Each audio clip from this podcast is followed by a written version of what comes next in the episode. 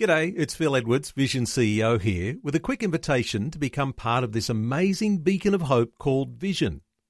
Together we can put our love into action to help people of all kinds build or rebuild their lives on the truth of God. Please consider the part you can play during our upcoming Visionathon appeal, remembering that it's your support that makes Vision possible, including this podcast. Audio on demand from Vision Christian Media. Foundations. But there is a particular page in the Bible that actually needs to be torn out. I love it when Dr. Chuck Missler talks about this. He says it's the book between the testaments. You need to tear that out and stop looking at the Bible as two separate books. Hmm. Foundations. Understanding the Jewish foundations of our Christian faith. With Robbo Robinson and Mandy Warby. In our last program, we learned that before Christ, the Jewish religious leaders believed Isaiah 53 was foretelling of the Messiah. But that view changed after Jesus. And we're going to continue to unpack this conundrum today to see if we can confidently unravel the apparent confusion and identity as to who Isaiah was talking about, particularly as we were saying in that last uh, episode about that innocent lamb that's there. You can see the persecution of the Jews, but you can't necessarily see sinlessness and innocence. Not at all. I've actually heard somebody make the claim that the Bible is a racist book because the Jews claim to be the chosen people of God. And therefore they, they're claiming that they are above and better than everybody else. However, if that was the case, they've done a really lousy job of it because in this book where God has chosen them, they go on then to detail every sin and wicked thing, Yeah. every thought, every reprobate action they've ever taken. Yeah. So they've presented themselves in a pretty poor light. They've done a pretty lousy job of it. Yeah. And that is, I guess, one of the great things, from my mind, of the Bible that it, it paints the full picture. It doesn't just give all the, the highs, but it gives the lows as well, the the, the ups and the downs. And you know, obviously, the, the Jewish people are very much front and center in that in the Old Covenant. Yeah, they are. Actually, they often say when it comes to being the chosen people, they, they kind of go, would, God, would you mind just choosing somebody else for a little bit? Yeah. Because, you know, it's, it's been a very hard road for them. Mm, yeah. You know?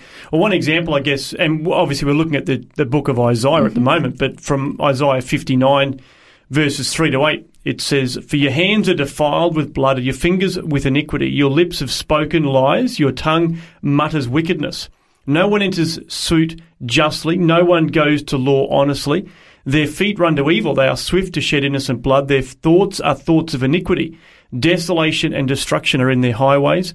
The way of peace they don't know, and there's no justice in their paths. They've made their roads crooked. No one who treads on them knows peace. I mean, that's an indictment Yeah. uh, of just how sinful a person has or a people has become.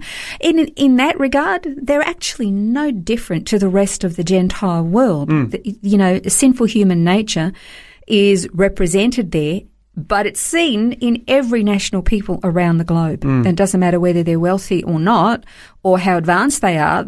Human nature is human nature. Yeah. But it's a problem for the Jewish teachers who want to say that Isaiah 53 is talking about the Jewish people because in Isaiah 53 it's talking about an innocent lamb. So there's nothing innocent hmm. about the Jewish people in the same way there's nothing innocent about the Gentile world. So it's got to be talking about somebody else. And the other thing too is that in Isaiah 53, it's actually talking in singular form. Hmm. The words used are singular. It's talking about an individual, one person. It's not talking in a plural context of a national people. So it doesn't even fit that way. And and as I, um, you know, mentioned that in 1947, the Dead Sea Scrolls were discovered and the portion of Isaiah 53 that had been previously removed was right smack bang in the middle. So therefore it, it becomes this, it's gotta be, it's gotta be dealt with. It has to be dealt with concisely. I can remember hearing a testimony, um, it was about uh, it was a Jewish man giving a testimony and how he had a Gentile friend who kept inviting him to come to church. And he really, really didn't want to go to church because he thought church is for Christians. I am Jewish and I'm not going to go to a Christian church. But his friend just sort of kept at him, kept, and it was, okay, all right, fine. I will come to church, but don't go shoving all that Jesus stuff down my throat. I'm not interested. And during the uh, the sermon and the message, he started to shake his head. He thought they can't help themselves. They just had to do it. I'm not interested in hearing about this Jesus and he died and, and all of this. I'm not interested. And then after the service, he said to his friend asked him, he said, what did you think? Did you enjoy it? And rah, rah, rah. And he said, yeah, yeah, it was all right, whatever. He said, but, you know, it was a bit sneaky, you know, to throw in all of this Jesus stuff from your Bible. And he said, the pastor wasn't preaching from the New Testament. He was preaching from Isaiah 53 in the Old Covenant from mm. your book. He was so shocked because when the preacher was reading from Isaiah 53 to a secular Jewish mind, Wow. he actually said that is a picture of Jesus Christ from what he knew about him. Mm. And he promptly became a Christian. Wow. He became a Jewish believer in his Jewish Messiah. Hmm. And, and, and that is like, that's this glorious power of the Word of God. And, and the fact that Jesus Christ, a Jewish man who fulfilled Jewish prophecy, who died in Judea on a Roman cross at the behest and encouragement of the Jewish leaders at the time. Mm. And he died for his Jewish brethren. And all of the early church was all Jewish. All of the apostles, all Jewish. And then after that, that's when the gospel went out to the rest of the world. So mm. when it comes to who this Jewish Messiah is, it's extremely important that we remember he, that he was Jewish. There are many, many Jewish people around the world today who are not aware that he was Jewish. And they're not even aware that the New Covenant is a Jewish book. Hmm. They think that that's, that's the Christian's book. They can have that and we've got our Jewish book. But there is a particular page in the Bible that actually needs to be torn out. I love it when Dr. Chuck Missler talks about this. He says it's the book between the testaments. You need to tear that out and stop looking at the Bible as two separate books. Hmm. It's one book written by over, what, 40 Yeah, authors? 40 authors, yeah. Uh, 66 books, and it's it's actually one book, and then you read it in conjunction, the old and the new. Because what happens is, is you get a lot of Jewish people say, I don't want anything to do with the new. It's a Christian book. I'm only going to stick with the old. And then you get a lot of Christians say, I don't need the old anymore. I'm only going to read the new. But the problem is you can't understand the new Yeah. if you don't read the old. And then sometimes people go the other way. They'll stop reading. Christians get so excited about their Jewish Hebrew roots, they stop reading the New Covenant and they only read the Old. Yeah.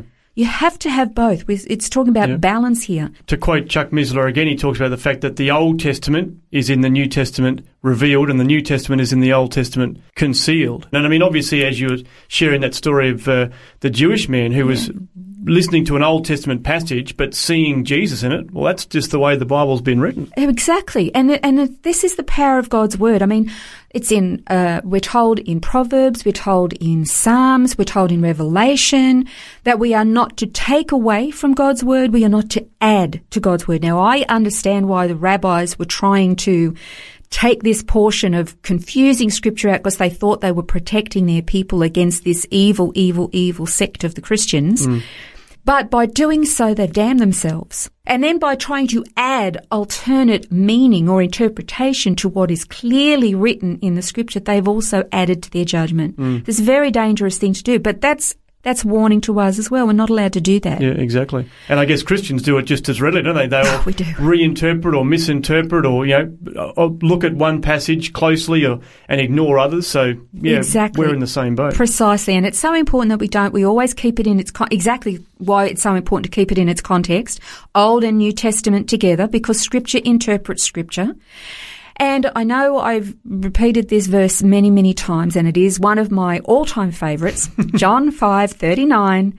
Where Jesus was talking to the religious leaders, he said, You search the scriptures because you believe that in them that you have eternal life, but they are these that testify of me. The only scripture that Jesus and the apostles were teaching from in their day was the Old Covenant. And he's saying the Old Covenant completely reveals him. So Isaiah reveals him. Genesis 1 reveals him. And that's why it's really important that we don't don't shortchange ourselves by thinking that something old means it's obsolete. I prefer the term first covenant and second covenant personally, but nobody understands what I'm saying. But first and second covenant doesn't make either sound more important or less important or obsolete than the other. Mm. It's really, really important. Yeah. But everything points to Jesus, especially Isaiah 53.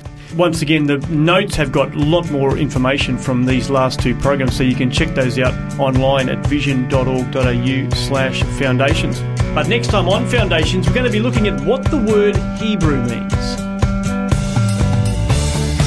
This has been Foundations, a look at the Jewish foundations of our Christian faith. For study notes, resources and more, see vision.org.au slash foundations. Thanks for taking time to listen to this audio on demand from Vision Christian Media. To find out more about us, go to vision.org.au.